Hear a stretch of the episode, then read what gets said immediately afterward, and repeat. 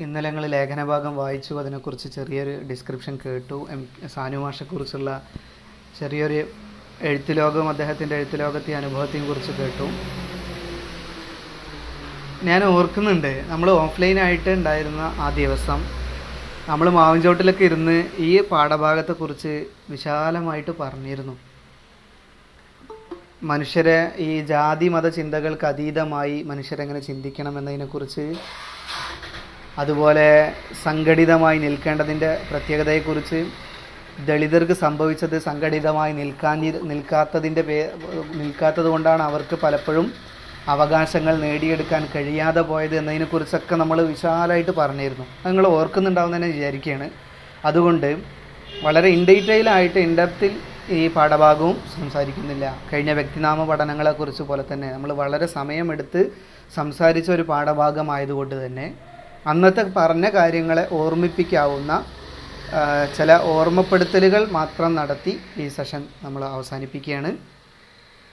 അന്ന് നമ്മൾ എന്നിട്ട് എസ് ഹരീഷിന്റെ മോദസ്ഥിതനായി അങ്ങ് വസിപ്പു മലമേലെ എന്നുള്ള കഥയെക്കുറിച്ച് പറഞ്ഞതും ആ കഥയിൽ എത്ര വളരെ സൂക്ഷ്മമായിട്ടാണ് ജാതിബോധം ജാതി മാറി ജാതിയൊന്നും പരിഗണിക്കാതെയാണ് വിവാഹം കഴിക്കുന്നതെങ്കിൽ പോലും അവർക്കിടയിൽ നടക്കുന്ന സംഭാഷണങ്ങളിലൂടെ ജാതി എങ്ങനെയാണ് സമൂഹത്തിൽ പ്രവർത്തിക്കുന്നത് എന്നതിനെക്കുറിച്ചൊക്കെ നമ്മൾ അന്ന് വിശാലമായി സംസാരിച്ചതായിരുന്നു. യാ യാ അന്ന് അന്ന് പറഞ്ഞിരുന്നു. ആ പാഠഭാഗം തന്നെയാണ് ഇന്നിപ്പോൾ നമ്മൾ ചർച്ചയ്ക്ക് എടുക്കുന്നതും. അതുകൊണ്ട് തന്നെ ശ്രീനാരായണ ഗുരുവിന്റെ ദർശനം നമുക്ക് എല്ലാവർക്കും പരിചിതമായ ദർശനം തന്നെയാണ്. അതിനെ വിശദീകരിക്കുന്ന അതിനെ അല്ലെങ്കിൽ വിശകലനം ചെയ്യുന്ന ഒരു പാഠഭാഗമാണിത്. കേരള സംസ്കാര ചരിത്രവുമായി ബന്ധപ്പെട്ട് നോക്കുമ്പോൾ കേരള നവോത്ഥാനത്തിലെ പ്രധാനപ്പെട്ട ഒരു നാഴികക്കല്ലും പ്രധാനപ്പെട്ട ഒരു സാന്നിധ്യം കൂടിയാണ് ശ്രീനാരായണഗുരു ആ നവോത്ഥാനം എന്ത് നവോത്ഥാനമാണ് നടത്തിയത്? അത് ഏതർത്ഥത്തിൽ നവോത്ഥാനപരമാണ് എന്നതിനെക്കുറിച്ചൊക്കെ പിന്നീട് കുറേ ചർച്ചകൾ വന്നിട്ടുണ്ട്. അഭിപ്രായങ്ങളും അഭിപ്രായ ഭിന്നതകളും ഭിന്നാഭിപ്രായങ്ങളും ഒക്കെ ഉണ്ടായിട്ടുണ്ട് ആ കാര്യത്തിൽ. എങ്ങനെയൊക്കെയാണെങ്കിലും വളരെ ഉച്ചനീചത്വം നിലനിന്നിരുന്നിടത്ത് ശ്രീനാരായണ ഗുരുവിന്റെ പ്രസ്താവനകളും അദ്ദേഹത്തിന്റെ ദർശനങ്ങളും ദൈവദശകം പോലുള്ള രചനകളിൽ വന്നിരുന്ന കവിതകളും മറ്റുമൊക്കെയായി. ജാ മതമേതായാലും മനുഷ്യൻ എന്നായാൽ മതി എങ്ങനെ തുടങ്ങിയിട്ടുള്ള പ്രസ്താവനകളും എങ്ങനെ തുടങ്ങിയിട്ടുള്ള വളരെ ചരിത്രപരമായ കോട്ടുകളും എല്ലാം സമൂഹത്തെ രൂപപ്പെടുത്തുന്നതിൽ കേരളത്തിന്റെ സംസ്കാര ചരിത്രത്തെ കേരളത്തിന്റെ സംസ്കാര ചരിത്രത്തെ പോലെ തന്നെ സാമൂഹിക ചരിത്രത്തെയും രൂപപ്പെടുത്തുന്നതിൽ അതിനിർണായകമായ സ്ഥാനം വഹിച്ചിട്ടുണ്ട്. അതിനെക്കുറിച്ചെല്ലാമാണ് സാനുവാഷി ലേഖനത്തിൽ പറഞ്ഞു തരുന്നത് ഗുരു നാരായണ ഗുരു ആദ്യം മരുത്താമലയിൽ എന്താ പറയുക മരുത്താമലയിൽ തപസ്സായിട്ട് ഇരിക്കുന്നു. പിന്നീടാണ് ജനങ്ങളിലേക്ക് വരുന്നത്. ആ ഒരു സംഭവത്തെക്കുറിച്ച് തന്നെ നിങ്ങൾ ഞാൻ പറഞ്ഞത് ഓർക്കുന്നുണ്ടാവും. ഈ സന്യാസി ജനവിഭാഗങ്ങൾക്കിടയിൽ തന്നെ അല്ലെങ്കിൽ സൂഫികൾക്കിടയിൽ തന്നെ പല വിഭാഗങ്ങളുണ്ട്. ചിലരുടെ ധാരണ അല്ലെങ്കിൽ ചിലരുടെ അവരുടെ കൺസെപ്റ്റേയും ചിലർ പുലർത്തുന്ന രീതികൾ എന്ന് പറയുന്നത് ഈ ചിന്തകളും അല്ലെങ്കിൽ എന്താ നമ്മൾ പറയുക അവർക്ക് ജനങ്ങൾക്കിടയിൽ ജീവിക്കുമ്പോൾ പരിപൂർണമായും നിഷ്കളങ്കമായും നിസ്വാർത്ഥമായും കഴിയാൻ സാധ്യമല്ല. അതിൽ ലോകമാന്യം കടന്നു വരുന്നു കാപഡ്യം കടന്നു വരുന്നു എന്നുള്ളതുകൊണ്ട് പരിപൂർണമായും ഈ ഐഹികമായ ജീവിതം തന്നെ വിട്ടെറിഞ്ഞ് ഹിമാലയ സാനുക്കളിലോ വേറെ എവിടെയെങ്കിലും കാടുകളിലോ ഒക്കെ ജീവിക്കുന്ന ഒരു വിഭാഗം. എന്നാൽ ചില ആളുകൾ എന്താണ് ആദ്യഘട്ടത്തിൽ അങ്ങനെ ജീവിക്കുമെങ്കിലും അങ്ങനെ ജീവിക്കുന്നതിനേക്കാളേറെ ജനങ്ങൾക്കിടയിൽ ജീവിച്ച് അവർക്കിടയിൽ പ്രവർത്തിച്ച് അവരുടെ സാമൂഹിക ഉന്നമനത്തിനും അവരുടെ ആത്മീയമായ പുരോഗതികൾക്കും കൂടി പ്രവർത്തിക്കുകയാണ് വേണ്ടത്. അവരുടെ സാമൂഹികവും സാംസ്കാരികവുമായ നവോത്ഥാനത്തിന് വേണ്ടിയാണ് പ്രവർത്തിക്കേണ്ടത് എന്ന് കരുതി രംഗത്തേക്ക് ഇറങ്ങുന്ന ഒരുപാട് സൂഫി വര്യന്മാരും സന്യാസിമാരുമുണ്ട് നാരായണസ്വാമിയെ അങ്ങനെ വേണമെങ്കിൽ കാണാവുന്നതാണ്. ആദ്യഘട്ടത്തിൽ മരുത്താമലയിലെ തപസ്സിനായി ഇരിക്കുന്ന ഇടത്തു നിന്ന് പിന്നീടാണ് ജനങ്ങൾക്കിടയിലേക്ക് പ്രവർത്തിക്കുന്നത്. ജനങ്ങൾക്കിടയിൽ പ്രവർത്തിച്ച് ജനങ്ങളെ ബോധ്യപ്പെടുത്തി ഒരു വലിയൊരു വിഭാഗത്തിനെ ഉയർത്തിക്കൊണ്ടുവരികയും ഈഴവ ജനവിഭാഗത്തിന്റെ പുരോയാനത്തിനായി പ്രവർത്തിക്കുകയും അതിനുവേണ്ടി വാദിക്കുകയും അതിനുവേണ്ടി സംഘടിക്കുകയും ആ സംഘാടനത്തിന് മുന്നിൽ നിൽക്കുകയും ഒക്കെ ചെയ്തിരുന്ന പ്രധാനപ്പെട്ട ഒരു വ്യക്തിത്വത്തെക്കുറിച്ചാണ് ശ്രീനാരായണ ഗുരുവിനെ കുറിച്ച് ഓർക്കുമ്പോൾ നമ്മൾ പറയേണ്ടതായി വരിക ഓർക്കേണ്ടതായിട്ട് വരിക. അത് നിങ്ങൾക്ക് വായിച്ചെടുക്കാവുന്നതാണ്. ഇതിൽ പറയുന്ന ലേഖനം ആ ലേഖന ഭാഗം അത് വളരെ വിശദമായി തന്നെ കാര്യങ്ങൾ സംസാരിച്ചു പോകുന്നു. വളരെ ലളിതമായിട്ട് അത് പറഞ്ഞു പോകുന്നുണ്ട്. അപ്പോൾ മുക്കുവന്മാരുമായിട്ടും അതുപോലെ മത്സ്യബന്ധനത്തിൽ ഏർപ്പെടുന്നവരുമായിട്ട് പുലർത്തിയിരുന്ന ബന്ധങ്ങൾ. ആ അവർ അവരുടെ അവർ പിടിച്ചുകൊണ്ട് വന്ന മത്സ്യം കഴിക്കുന്നതിലും അങ്ങനെ ആ താഴേക്കിടയിലുള്ള ഇപ്പോൾ നമ്മൾ തന്നെ പറയലുണ്ട് ഈ പൗരോഹിത്യം അല്ലെങ്കിൽ പുരോഹിതർ എന്നൊക്കെ പറയുന്ന വിഭാഗങ്ങൾ എപ്പോഴും സമ്പന്നരുടെ പക്ഷവും സമ്പന്നരുടേത് മാത്രമായി തീരുന്നു എന്ന ഒരു പ്രശ്നം മുന്നോട്ട് വയ്ക്കാറുണ്ട് ആ ഒരു ഘട്ടത്തിൽ നിന്ന് മാറി സാധാരണക്കാർക്കൊപ്പം നിൽക്കുകയും അവരുടെ അവരുടെ ഭക്ഷണത്തിൽ ഒപ്പം ചേരുകയും ഭക്ഷണത്തിൽ മാത്രമല്ല ഭക്ഷണത്തിൽ ഒപ്പം ചേരുമ്പോഴാണ് അവരോടൊപ്പം ചേർന്ന് നിൽക്കാൻ കഴിയുന്നത്. അങ്ങനെ അവർക്കൊപ്പം നിൽക്കുകയും ഒക്കെ ചെയ് ചെയ്തു ചെയ്ത വ്യക്തി കൂടിയാണ് നാരായണ ഗുരു ക്രിസ്ത്യാനികളുമായിട്ടും മുസൽമാന്മാരുമായിട്ടും സ്നേഹബഹുമാനങ്ങൾ കൈമാറുകയും ചെയ്ത വ്യക്തി.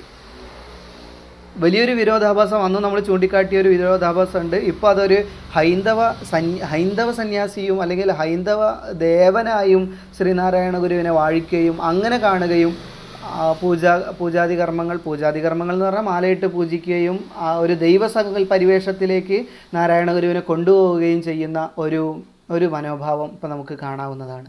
എന്നാൽ ഒരിക്കലും നാരായണ ഗുരു ഒരു ദേവനോ ദേവ ദൈവ പരിവേഷമോ അവകാശപ്പെട്ട വ്യക്തിയല്ലായിരുന്നു. സാധാരണക്കാരോടൊത്ത് ചേർന്ന് നിൽക്കുന്ന സാധാരണക്കാരോടൊപ്പം നിന്നുകൊണ്ട് അവർക്കിടയിൽ ജന ആ ജനവിഭാഗങ്ങൾക്കിടയിൽ നിന്നുകൊണ്ട് പ്രവർത്തിച്ച ഒരു നവോത്ഥാന നായകൻ എന്ന് നമുക്ക് പറയാവുന്നതാണ്. അപ്പോൾ അതുപോലെ തന്നെയാണ് നാരായണഗുരു ഖുർആാനിലെ ആണെങ്കിലും ബൈബിളിലെ ആണെങ്കിലും അതിലെ ചിന്തകളെ വ്യാഖ്യാനങ്ങളെ അവയെ ഉൾക്കൊള്ളാൻ തയ്യാറായത്. അന്നും ഞാൻ പറഞ്ഞത് നിങ്ങൾ ഓർക്കുന്നുണ്ടാവും. ഇതിനിടയിൽ ഇച്ചാമസ്ഥാൻ പോലുള്ള സൂഫികൾ ഇവിടെ മലയാള കേരളക്കരയിൽ ജീവിച്ചിരുന്നു. അവരുമായിട്ട് ഡയലോഗ് നടത്തുകയും അങ്ങനെ നാരായണഗുരുവിന്റെ നാരായണ ഒക്കെ ആധ്യാത്മിക ദർശനം ഇവരിൽ നിന്നും ഒക്കെ കാര്യങ്ങൾ ഉൾക്കൊള്ളുകയും അതിനെ ചുറ്റിപ്പറ്റി അവർ തമ്മിൽ ഡയലോഗുകൾ നടത്തുക അതിനെ വിപുലപ്പെടുത്തുകയും ഒക്കെ ചെയ്ത് ചെയ്ത ആളാണ് നാരായണഗുരു. എന്ന് പറഞ്ഞാൽ ഒക്കെ ഹൈന്ദവ പാഠ പാഠ പാഠങ്ങളിലും ഹൈന്ദവ ടെക്സ്റ്റുകളിലും ഒക്കെ ഒതുങ്ങി നിൽക്കാതെ മറ്റു മതവിഭാഗങ്ങളുടെ വേദഗ്രന്ഥങ്ങളിൽ പറയുന്ന കാര്യങ്ങളെ ഉൾക്കൊള്ളാവുന്ന പ്രത്യേകിച്ചും അദ്വൈത ദർശനങ്ങളെക്കുറിച്ചൊക്കെ ഉൾക്കൊള്ളാവുന്ന മാനവിക ദർശനങ്ങളെക്കുറിച്ച് ഉൾക്കൊള്ളാവുന്ന ഉൾക്കൊള്ളുകയും അതുകൂടി ചേർത്താണ് അദ്ദേഹത്തിന്റെ ചിന്തകളും കാര്യങ്ങളും എല്ലാം രൂപപ്പെടുത്തിയത് എന്ന് ഈ ലേഖനത്തിന്റെ ഈ അനുഭവ ജീവചരിത്രത്തിന്റെ ഭാഗമായിട്ട് പറഞ്ഞു വയ്ക്കുകയാണ് സാനുമാഷ്. അതിന് ഉദാഹരണങ്ങളായിട്ട് കവിതകൾ കൊടുത്തിട്ടുണ്ട്. ആ കവിതകൾ നമ്മൾ അന്ന് വിശദീകരിച്ചതായിരുന്നു അദ്ദേഹത്തിന്റെ രചനകളിൽ വരുന്ന ആരായുകിൽ അന്ധത്വമൊഴിച്ചാതി മഹസ്സിൻ നേരാം വഴി കാട്ടും ഗുരുവല്ലോ പരദൈവം. ആരാധ്യനതോർത്തിടുകിൽ ഞങ്ങൾ കവിടുന്നാം നാരായണമൂർത്തെ ഗുരു നായ നാരായണമൂർത്തെ എന്ന് ആശാൻ തന്റെ ഗുരുസ്ഥിതി ആരംഭിക്കുന്നുണ്ട്. ആശാനും ഗുരുവും തമ്മിൽ നാരായണ ഗുരുവും തമ്മിലുള്ള ബന്ധം അന്ന് നമ്മൾ പറഞ്ഞിരുന്നു. ആ ആശാന്റെ പ്രധാന സോറി ഗുരുവിന്റെ പ്രധാന ശിഷ്യനായിരുന്നു ആശാൻ. കുമാരൻ ആശാന്റെ പ്രധാന ഗുരുവായിരുന്നു ശ്രീനാരായണ ഗുരു എന്ന് പറയാം. ആരായുകിൽ അന്ധത്വമൊഴിച്ച് ആദി മഹസ്സിൻ നേരാൻ വഴി കാട്ടും. എല്ലാ അന്ധവിശ്വാസങ്ങളെ ഒഴിച്ച് നേരായ നേരായ വഴി കാട്ടുന്ന ഗുരുവാണ് ദൈവം പരദൈവം. പരദൈവം എന്ന് പറയുന്നത് ദൈവത്തെ പോലെ കണ്ടു ദൈവമായി കണ്ടു എന്നുള്ളതിനേക്കാളേറെ ഇത് കാവ്യഭാഷയിൽ ദൈവത്തെ ദൈവമായിട്ട് പറയുകയാണ്. ആരാധ്യൻ ആരാധിക്കുന്നവർ അത് ഓർത്തിടുകിൽ ഞങ്ങൾക്ക് അവിടുന്നാം നാരായണമൂർത്തെ ഗുരു നാരായണമൂർത്തെ. ഞങ്ങൾക്ക് അവിടുന്നാണ് ഗുരു എന്നാണ് ശ്രീ ആശാൻ തന്നെ തന്റെ ഗുരുസ്ഥിതി ആരംഭിച്ചുകൊണ്ട് പറയുന്നത്. ഇത് തന്നെ പിന്നെയും പറയുന്നത് ആരന്ത ആരന്ധകാര നിര നീക്കി നമുക്കു ബോധ മാരബ്ധമാവതിന്നു പൊങ്ങി ഹസ്കരൻ പോൽ ആരാൽ പവിത്ര ഇഹഭൂമി മഹാമഹാന നാരായണാഖ്യ ഗുരു വാഴുക വാഴുകെന്നും. ആരാണോ നമുക്ക് അന്ധകാരം നീക്കി നമുക്ക് ബോധം നൽകിയത്. നമുക്ക് ബോധം നൽകി ഭൂമിക്ക് സൂര്യൻ എന്ന പോലെ വെളിച്ചം നൽകിയ നമുക്ക് ബോധം നൽകിയത് ആരാണോ? അയാളാണ് പവിത്രൻ. ഈ മഹാമഹാൻ അയാളാണ്. അതാണ് നാരായണ മുഖ്യൻ. നാരായണാഖ്യ ഗുരു. അദ്ദേഹത്തെ നീണാൽ വാഴട്ടെ എന്ന് ആശംസിക്കുക കൂടി ചെയ്യാണ്. ആയിരത്തി തൊള്ളായിരത്തി പതിമൂന്നിൽ വന്ന ആശാന്റെ കൃതിയിൽ. മറ്റൊന്ന് നോക്കുകയാണെങ്കിൽ ലോകാനന്ദ ലോകാനന്ദതനായി ജഡപ്രകൃതിയെ ജാദ്യന്തമാക്കിയ തമസ്സാകാശത്തു പരത്തിടും ചിറകിനെ. ഛേദിച്ചു ഖേദം വിന ശ്രീകാളും ചവി തൂങ്ങിയങ്ങു ചതയത്തോടൊത്തു ചിങ്ങം പെറും. രാഗാചന്ദ്ര ജയിക്ക രാവു പകലായി മാറുന്ന കാലം വരെ. എന്ന് പറഞ്ഞാൽ ഈ ജാതി അന്ധകാരങ്ങളും ജാതി ചിന്തകളും നിലനിർത്തിക്കൊണ്ട് ആകെ ജഡപ്രകൃതിയായി തീർന്ന ഒരു ശാപത്തോട് തുല്യമായി തീർന്ന ചത്തതിനൊത്ത് ജീവിച്ചിരുന്ന ഒരു ഇടത്ത് വന്ന് ആ- അന്ധ ജാതി അന്ധകാരങ്ങൾ ആകാശത്ത് പരത്തിടുന്ന ചിറകിനെ ഖണ്ഡിച്ച് ചിറകിനെ അരിഞ്ഞു കളഞ്ഞ് ഇവിടെ സമത്വബോധത്തിന്റെ എന്താ പറയുക പുതിയ ചിങ്ങം പെറും. ചിങ്ങം പെറുക എന്നൊക്കെ പറയുമ്പോൾ പുതിയ കാലം പിറക്കുന്ന ഒരു ഒരു അവസ്ഥ സൃഷ്ടിച്ചത് നാരായണ ഗുരുവാണ്. അങ്ങനെ അങ്ങനെ അദ്ദേഹത്തിന്റെ പ്രവൃത്തിയെ പ്രകീർത്തിച്ചുകൊണ്ട് പറയാണ് ജയിക്കരാവ് പകലായി മാറുന്ന കാലം വരെ. അതെ ഈ ഇരുണ്ട കാലം ഈ ഇരുളാർന്ന കാലം മാറി പകലായി മാറുന്നവരെ തങ്ങളുടെ പ്രവർത്തനം തുടർന്നുകൊണ്ടിരിക്കട്ടെ ജയ് നാരായണ ഗുരു എന്ന അർത്ഥത്തിലാണ് ആ ഒരു ശ്ലോകം കൂടി പറയുന്നത്. അങ്ങനെ അദ്വൈത അദ്വൈതത്തിന്റെ അദ്വൈതം എന്ന് നമ്മൾ പറഞ്ഞു നോട്ട് രണ്ടില്ലാത്ത അവസ്ഥ. എന്ന് ഒന്ന് യുണീക്ക്നെസ് എന്ന് പറയുന്നത്. നമ്മൾ ദൈവസങ്കല്പത്തെക്കുറിച്ച് പറയുന്നത് അദ്വൈത സിദ്ധാന്തത്തെക്കുറിച്ച് പറയും. ഒന്നാണ് ദൈവം അതിന്റെ പല രൂപങ്ങളാണ് അവതാരങ്ങളാണ് എന്നൊക്കെ അദ്വൈത ദർശനം ഉൾക്കൊള്ളുന്ന ആളുകൾ പറയുന്നു. ആ അദ്വൈത ദർശനത്തിന്റെ സാക്ഷാത്കാരമായിരുന്ന ജീവിതമായിരുന്നു ശ്രീനാരായണ ഗുരുവിന്റെ ആ ജീവിതത്തെക്കുറിച്ചാണ് ആശാൻ ഇങ്ങനെ പാടുകയും പറയുകയും ഒക്കെ ചെയ്തത്. ഇനി അപ്പോൾ മതമനുസരിച്ചും ജാതി അനുസരിച്ചും ആചാരങ്ങൾക്ക് എല്ലാ വ്യത്യാസങ്ങളും ഉണ്ടാകുമ്പോഴും അവ പരസ്പരം എന്താ പറയുക തർക്കത്തിൽ ഏർപ്പെടുന്നതും അവയെ പരസ്പരം അകറ്റാൻ കാരണമാകുന്നതിനും അപ്പുറത്തേക്ക് ആ ഭിന്നത ഒഴിവാക്കി എല്ലാവരും ആഗ്രഹിക്കുന്നതും ഒരു ദേവസങ്കല്പമാണ് ദൈവസങ്കല്പമാണ് എല്ലാവർക്കും വേണ്ടതും അതാണ്. ആ ഒരു എല്ലാവരും മതത്തിൽ എല്ലാവരും മതത്തെ ഡിപ്പെൻഡ് ചെയ്യുന്നത് മനസ്സിന്റെ സ്വാസ്ഥ്യത്തിനും ജീവിതത്തിന്റെ ഒരു ഒരു ജീവിത ബോധം സൃ രൂപീകരിച്ചെടുക്കുന്നതിനും വേണ്ടിയാണ്. അതിലേക്കുള്ള വഴികളാണ്. പുറമേ അടയുന്ന കുപ്പായങ്ങൾ മാത്രമാണ് ഈ ജാതിയും മതവും എല്ലാം എന്ന് ബോധ്യപ്പെടുത്തുകയായിരുന്നു നാരായണഗുരു ജീവിതകാലത്തെല്ലാം ചെയ്തത്. അതിന് അദ്ദേഹം പറഞ്ഞ ഒരു പ്രധാനപ്പെട്ട മറ്റൊരു വസ്തുത കൂടിയാണ് ഈ മാനുഷിക ബോധം അല്ലെങ്കിൽ മാനവിക ബോധം പരസ്പരം സഹകരിക്കാനുള്ള സാഹചര്യം സാഹസ സഹകരിക്കാനുള്ള ബോധം സഹജമായ സഹ സഹവാസത്തിനുള്ള ബോധം ഉണ്ടാക്കണമെങ്കിൽ സംഘടിതമായി നിൽക്കുകയും സംഘടന കൊണ്ട് ശക്തമാവുകയും വേണം എന്ന ഒരു ചിന്ത കൂടി അദ്ദേഹം മുന്നോട്ട് വെച്ചു. എന്ന് പറഞ്ഞാൽ എല്ലാവരും ഒറ്റയ്ക്കൊറ്റയ്ക്ക് ശബ്ദിക്കുന്നതിനേക്കാൾ കൂട്ടമായി ചേർന്ന് നിന്ന് ശബ്ദിക്കുമ്പോൾ അതിനുവേണ്ടി അവകാശങ്ങൾക്ക് വേണ്ടി ശബ്ദിക്കുമ്പോൾ അതിന് കൂടുതൽ വോയിസ് ഉണ്ട് അതിന് കൂടുതൽ സ്വീകാര്യത ഉണ്ട് അത് വിജയത്തിലെത്തിക്കാൻ കൂടുതൽ സാധ്യതയുണ്ട് എന്ന അർത്ഥത്തിലാണ് അദ്ദേഹം സംഘടിതരമാവണം എന്ന് പറയുന്നത് ഈഴവരെ സംഘടിപ്പിക്കുന്നതിന്റെ ഭാഗമായിട്ടാണ് S N D P Sreenarayana Paripalana Yogam എന്നുള്ള രീതിയിലെല്ലാം അത് രൂപീകരിക്കുന്നതും ഒക്കെ അതിന്റെ ബല- ബലത്തിലാണ് നമുക്കൊന്നും അറിയാം എസ് എൻ ഡി പി എന്നുള്ള സമുദായ ഘടന രൂപപ്പെടുത്തുന്നതിലൂടെ ആസ് എ ഒരു എന്താ സോഷ്യൽ ഗ്രൂപ്പ് എന്നുള്ള നിലയ്ക്ക് അത് സംഘടിക്കുകയും അവകാശങ്ങൾക്ക് വേണ്ടി പ്രവർത്തിക്കുകയും വിദ്യാഭ്യാസ സാമൂഹിക പുരോഗതികൾ ചെയ്യുകയും ചെയ്യുന്നുണ്ട്. അതിനുവേണ്ട പ്രവർത്തനങ്ങൾ ചെയ്യുകയും ചെയ്യുന്നുണ്ട്. അത് അത് വേണമാണ്. വേണം താനും അത്തരം സാമൂഹികമായ പുരോഗതികൾ ആവശ്യമായി തന്റെ സമുദായങ്ങൾക്ക് വേണ്ടി സംസാരിക്കുകയും അത് നേടിയെടുക്കുകയും ആവശ്യമാണ്. പക്ഷേ അവിടെയൊക്കെ നമ്മൾ ശ്രദ്ധിക്കേണ്ടത് തന്റെ സമുദായങ്ങൾക്ക് മാത്രം മതി എന്ന് വിചാരിക്കുന്നിടത്താണ് ഇതെല്ലാം മാറിപ്പോകുന്നത്. അതുപോലെ മറ്റ് അർഹരായ സമുദായങ്ങൾക്ക് കൂടി അവകാശങ്ങൾ വെച്ചു കൊടുക്കുമ്പോൾ അതിനെ ദോഷൈക ദോഷദൃക്കിലൂടെ കാണുകയും അതിനെ വർഗീയമായി കാണുകയും ചെയ്യുന്ന ശൈലിയാണ് ഇല്ലാതായി പോകേണ്ടത്.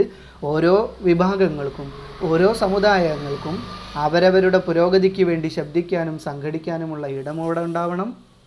അത് കൃത്യമായും നീതിയും ന്യായവും പരസ്പര ബഹുമാനവും മുൻനിർത്തിയാവണം. ആ ഒരു ഒരു സംഘടിതമായ ശൈലിയെയാണ് ഒരു സംഘടിതമായ മുന്നേറ്റത്തെയാണ് ശ്രീനാരായണ ഗുരു മുന്നോട്ട് വെച്ചെന്ന് പറയാം. ഈ ഈ ഒരു ഭാഗമാണ് നമുക്ക് എന്തായിട്ടുള്ളത്? നമുക്ക് ഈ പാഠഭാഗമായിട്ട് തന്നിട്ടുള്ളത്. അത് എന്താ പറയുക ഇദ്ദേഹം പറയുന്ന ഒരു ഇതുണ്ട്. ലൗകിക ബന്ധങ്ങളുടെ എന്ന് പറഞ്ഞാൽ ലോകവുമായി ബന്ധപ്പെട്ട ബന്ധങ്ങളുടെ താഴ്വാരങ്ങളിൽ നിന്ന് ഉയർന്ന് ആധ്യാത്മിക ദർശനങ്ങളുടെ സീമാതീത മേഖലകളിലാണ് ശ്രീനാരായണ ഗുരു വിഹരിക്കുന്നത്. എങ്കിലും തനിക്ക് ജന്മമരുളിയതും സഹോദരരായ മനുഷ്യരിപ്പോഴും കണ്ണൂരിൽ നീന്തി തുടിക്കുന്നതുമായ ഭൂമിയാണ് തന്റെ കൂട്. ആ കൂടിൽ നിന്ന് ദൃഷ്ടി പിൻവലിക്കുക സാധ്യമല്ല അത് ആശാസ്യവുമല്ല എന്ന് നാരായണഗുരു ചിന്തിച്ചിരുന്നു. കുന്നിന്റെ ഉയരത്തിലുള്ള പാറമേലിരുന്ന് അദ്ദേഹം പരിസര പ്രദേശങ്ങളിലേക്ക് കണ്ണോടിച്ചു. സാനുമാഷ് പറയാണ് അവസാനത്തിൽ കുന്നിന്റെ ഉയരത്തിലുള്ള പാറമേലിരുന്ന് അദ്ദേഹം പരിസര പ്രദേശങ്ങളിലേക്ക് കണ്ണോടിച്ചു. വൃക്ഷങ്ങൾക്കിടയിൽ അവിടെവിടെയായി കൂരകൾ കൂലിക്കൂടി നിൽക്കുന്നു. ചില കൂരകളിൽ നിന്ന് തപ്തനിശ്വാസം ഘനീഭവിച്ച പോലെ പുകച്ചുരുളുകൾ അരിച്ചരിച്ച് അന്തരീക്ഷത്തിലേക്ക് ഉയരുന്നുണ്ട്. അങ്ങകലെ ആകാശം താണു താണു വന്ന് ഭൂമിയെ ആശ്ലേഷിക്കുന്നു. ചക്രവാളം പ്രശാന്തം. പച്ചത്തഴപ്പാർന്ന പ്രകൃതി ഹൃദയഹാരിയായി പറന്നു കിടക്കുന്നു. ഇതിനിടയിൽ മനുഷ്യജീവിതം മാത്രം സ്വാമി നെടുവീർപ്പിട്ടു സ്വാമി നെടുവീർപ്പിട്ടു എന്ന് പറയുമ്പോൾ മനുഷ്യജീവിതം എങ്ങനെയാണ് പ്രവർത്തിക്കുന്നത് അല്ലെങ്കിൽ എങ്ങനെയാണെന്നുള്ളതിനെ കുറിച്ചൊരു ആശങ്കയും അതിന്റെ ഒരു ശൈലിയും എങ്ങനെയൊക്കെയാണ് എന്നുള്ളതിനെക്കുറിച്ച് ആ ഒരു ആശങ്ക നിലനിൽക്കുന്ന നിലനിന്നിരുന്നു. അദ്ദേഹം അതിനൊരു പ്രതിവിധി കണ്ടെത്താനായിരുന്നു അദ്ദേഹത്തിന്റെ പ്രവർത്തനങ്ങളിലൂടെ നവോത്ഥാന ശ്രമങ്ങളിലൂടെ നടത്തിയത്. മതമേതായാലും മനുഷ്യൻ നന്നായാൽ മതി. ഏത് മതമാവട്ടെ മനുഷ്യത്വമാണ് മാനവിക ബോധമാണ് വേണ്ടത് എന്ന് മുന്നോട്ട് വെച്ച നവോത്ഥാന നായകനായിരുന്നു ഇദ്ദേഹം. നമ്മുടെ ഈ അധ്യായത്തിന്റെ ഭാഗമായി കേരള സംസ്കാര ചരിത്രത്തിന്റെ ഭാഗം പറയുമ്പോൾ ഈ നവോത്ഥാന നായകന്മാരെക്കുറിച്ച് പറയാതെ വയ്യ. മുൻകാലങ്ങളിൽ ഉണ്ടായിരുന്ന അയ്യങ്കാളിയുടെ ഒരു പാഠഭാഗം ഉണ്ടായിരുന്നു. അയ്യങ്കാളി മറ്റൊരു ഒരു പ്രധാന സമുദായ സമുദ്ധാരകനാണ് അതിനുവേണ്ടി പ്രവർത്തിച്ച ആളാണ്. ഈ ഘട്ടത്തിൽ ശ്രീനാരായണ ഗുരുവാണ് നമുക്ക് അതിന്റെ ഒരു മാതൃകാ ഭാഗമായിട്ട് വന്നിട്ടുള്ളത്. ഒരു മാതൃകാ ഭാഗം മാത്രമാണ്. ഇങ്ങനെ സമുദായ സമുദ്ധാരണ രംഗത്ത് കേരളത്തിന്റെ നവോത്ഥാന സാംസ്കാരിക രംഗത്ത് പ്രവർത്തിച്ച ഒട്ടേറെ ആളുകളുണ്ട്. അയ്യങ്കാളിയെ പോലെ പിന്നെ കേരളഗാന്ധി എന്നറിയപ്പെടുന്ന കേളപ്പനെ പോലെ. ഇങ്ങനെ ഒരുപാട് ആളുകൾ. അവർക്കിടയിൽ ചില പിഴവുകളും സംഭവിച്ചിട്ടുണ്ട്. അത് പിന്നീട് ചരിത്രം ചൂണ്ടിക്കാണിക്കുകയും ചെയ്തിട്ടുണ്ട്.